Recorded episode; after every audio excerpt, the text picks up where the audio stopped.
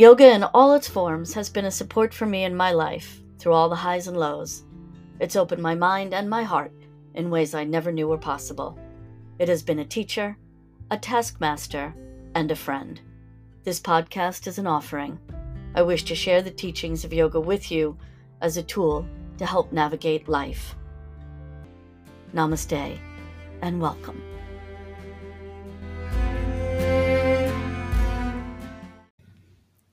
Welcome. I'm so happy you're here. So, for the past couple of episodes, we've been discussing the kleshas. And kleshas are defined as afflictions, obstacles, obscurations, addictions, being uh, not in the know or not able to seek knowing. The main klesha that's at the root of all the other afflictions is avidya, ignorance. So, in the first episode, I gave an overview of kleshas and an understanding of avidya. And in the last episode, we talked about asmita or pride or ego. So you may want to go back to those two if you haven't listened to them already as we move forward into this episode, we're talking about raga. And raga is defined as a clinging to pleasure, it's defined as attachment.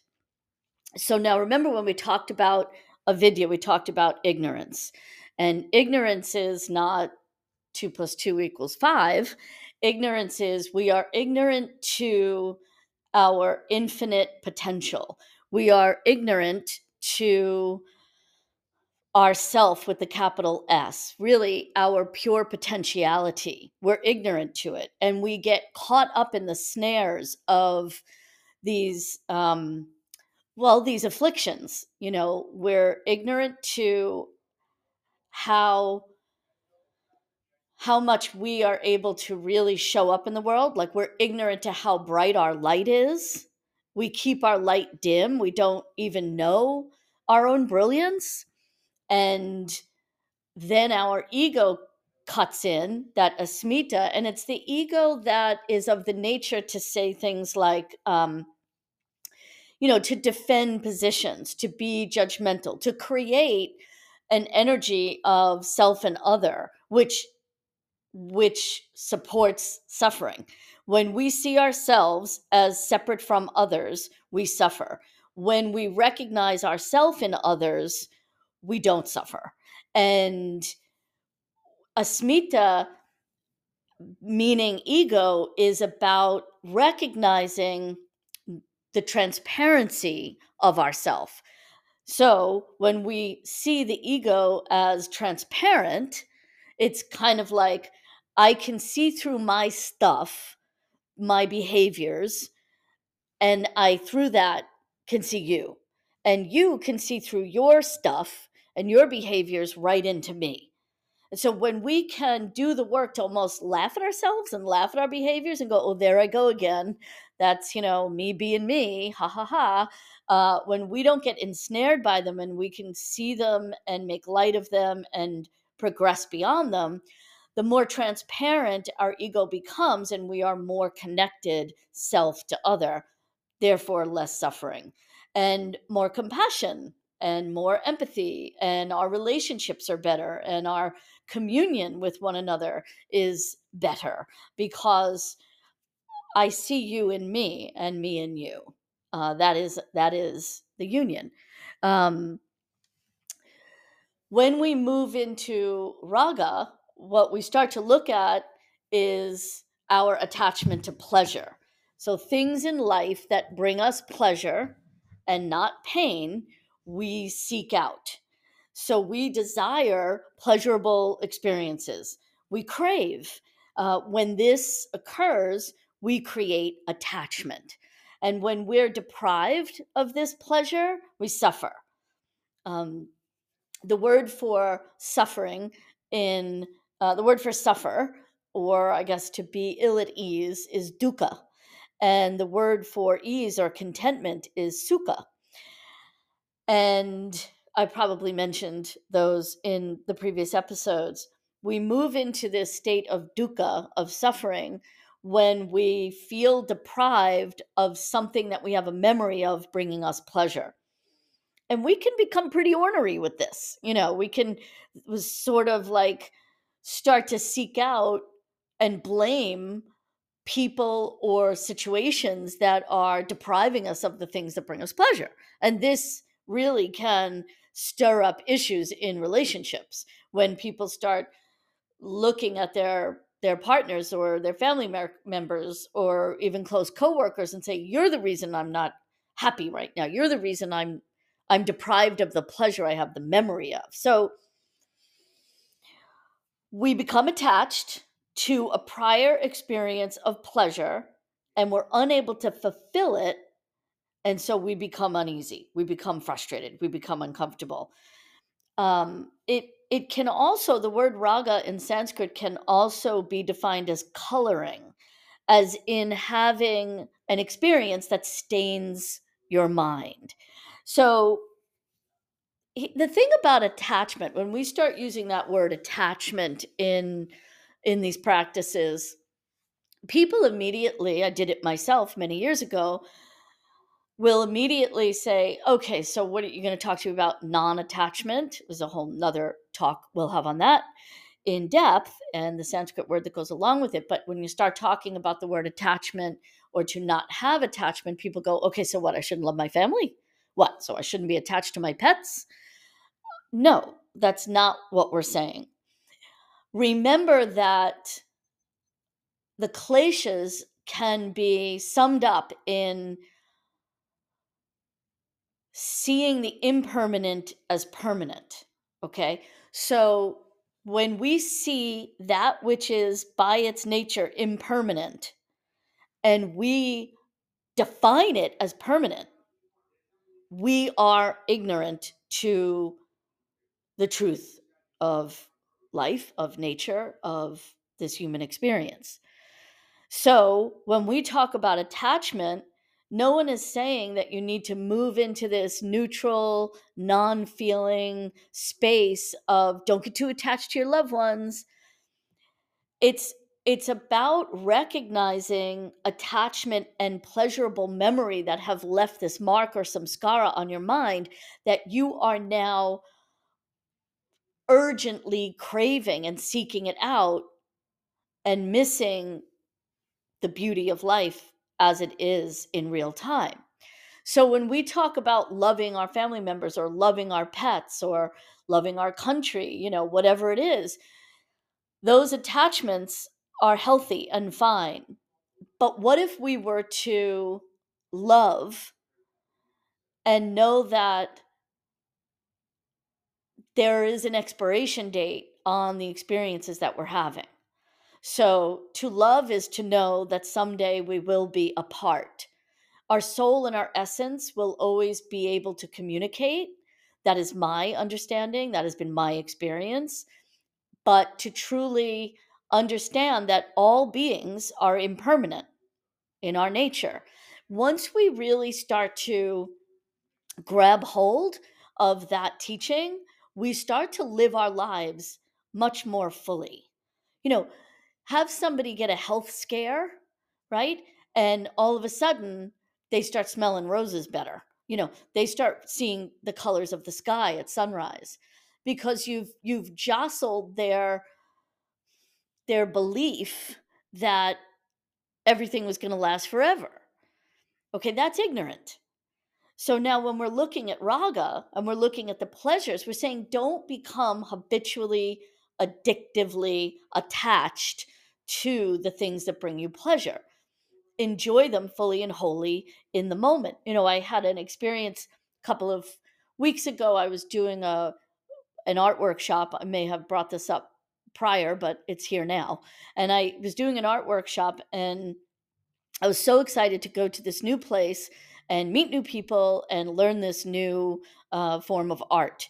And I thought this is going to be great. It's near my home and I'm um, discovering this this new place where I can go and study and I can go and take classes and workshops. This is going to be awesome. They're going to be so sick of me there. I'm going to be going every month to classes. This is awesome. I get there and within the first 15 minutes of being there, I discovered that this is the very last workshop that they're going to be holding. So it's my first and my last workshop in this new place. And I felt that kind of, you know, letdown, if you will and I caught myself and I thought, okay, here you go. You're going to be here for three days. And now you are going to really be here. You're not going to take this three day experience for granted or or miss a moment or not appreciate everything that you're doing because you will never take a workshop here again they're not holding them there anymore. They're expanding their factory business. So you have this information. Now, what are you going to feel? Are you going to feel curmudgeony all weekend because I just found this really great thing and it's being taken away from me? Who's depriving me of my pleasure? Or are you going to say, wow, here is an opportunity to soak this place in like you've never soaked anything in before because you're not going to be back here. You might be back here doing something else, but you're not going to study here. You're not going to be taking a workshop here. It was really pretty cool because I had that anticipation and excitement of going to this new place as if I was finding a new home in which to study art. And then uh, immediately told, eh, actually, after Saturday, we're not doing this anymore. So I could have been, like I said, really frustrated and really, you know, stamping my feet, like, oh, great of course that happens to me. I find this really great place and now they're not going to exist anymore. So, ugh, this always happens, right? That's raga, where we get attached to pleasure and we cling to it. We hold on for dear life. You will not take this toy from my grip, right? I, I'm going to hold on to this. I am attached to this. That's going to bring me suffering when the thing doesn't exist anymore or the person isn't around anymore. So we love our people, we are attached in our relationships, but how much richer they will be when you consciously remind yourself they cannot last forever because nothing does. So the true ignorance is believing that is seeing that which is impermanent as permanent. I hope you understand that. Or I hope I'm explaining it in a way that makes it understandable for your experience. So, when we have this um, experience of this, you know, pleasurable event, we create a memory. We feel uplifted, inspired, we feel seen. Of course, we want to experience it again. So, we create this pleasurable experience, this pleasurable memory, this coloring or staining of the mind, and we can consider this a samskara. Samskara is an impression left on our on our mind, let's say, and samskara is where we get the word scar from. Um, so it creates this groove. So we've got these these pleasurable events creating these grooves in our memory, and we just want more. And you know, another another you know example is I have this this favorite place. It's a store in New York City that I love to go to, and I've been going to for many, many, many years. Probably my husband and I have probably been going since we're married, so three decades. And for most of those decades, we couldn't afford anything in this store, but we used to like to go and look at the things, and they would have beautiful furniture from all over the world. And and then over time, they became this beautiful place where you could go for teachings. I met um, Deepak Chopra there. I met um, Damien Echols there. Uh, Sharon Salzberg had been there. Brene Brown had been there. I mean, I'm totally name dropping right now, but they used to have these amazing events and book signings and just very inspirational to me as an artist, as um, as a meditator, as a yogi. Just incredibly inspiring. Well, nothing stays the same. And it shifted through COVID. And then the person that was really responsible for all these amazing events retired and economics happened. So a six floor store turned into two thirds of a floor. And I went the other day because I like to go around the holidays and just for inspiration and maybe to pick up an affordable trinket if I can find one. And I really took it in how this place had changed. It's not the same. And that's a study of impermanence. Nothing will stay the same, not even your favorite shop. Um, and and I know that I fully enjoyed this place and would take my family there and would tell students about it. And um, I have items that I've purchased from there over the years, like I said, little trinkets. And it's my memories of this place are very dear to me. But there isn't anything that I can do to make this place what it used to be. I have my memories, but I'm not in my memory of this place angry that it has changed or let down that it has changed. It is a fact of life. Nothing stays the same. And so once we really get that, we start to become more understanding of people's behaviors. We start to become more understanding of uh, really everything because we have released our grip on things having to stay a certain way for us to feel safe. That's really what it is. We need things to stay a certain way so we can feel safe. Uh, things that are constantly changing make us feel a little nuts um, and scare us, right? So, this samskara is stained by pleasurable experiences. And every time we have these repeat pleasurable experiences, that memory, that coloring gets stronger. And this is how we create an addiction or how we create a habit.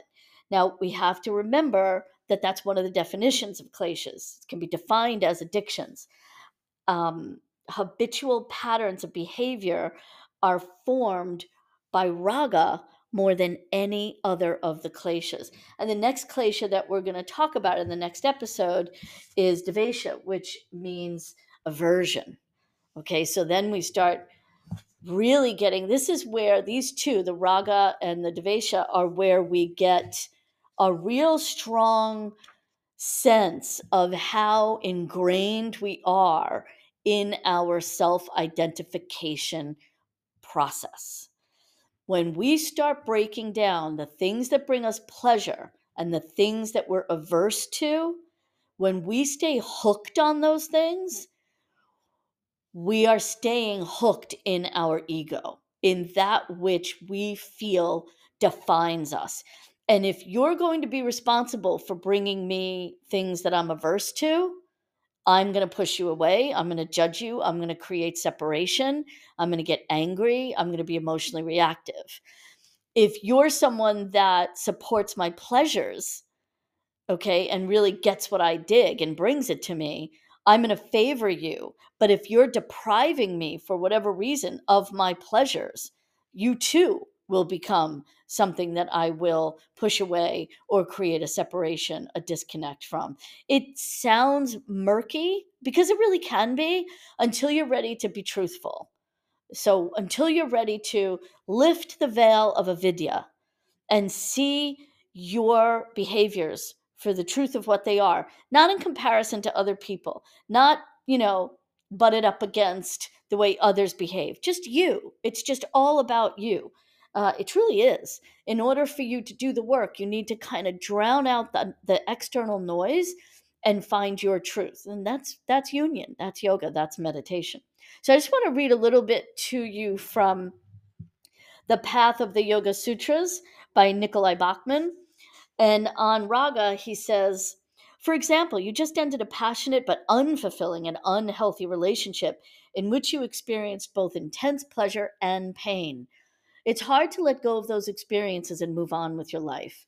Because the relationship lasted so long, the impressions had time to develop deep patterns in your consciousness, which can pull you back into the relationship, despite your mind telling you that going back is not a good idea.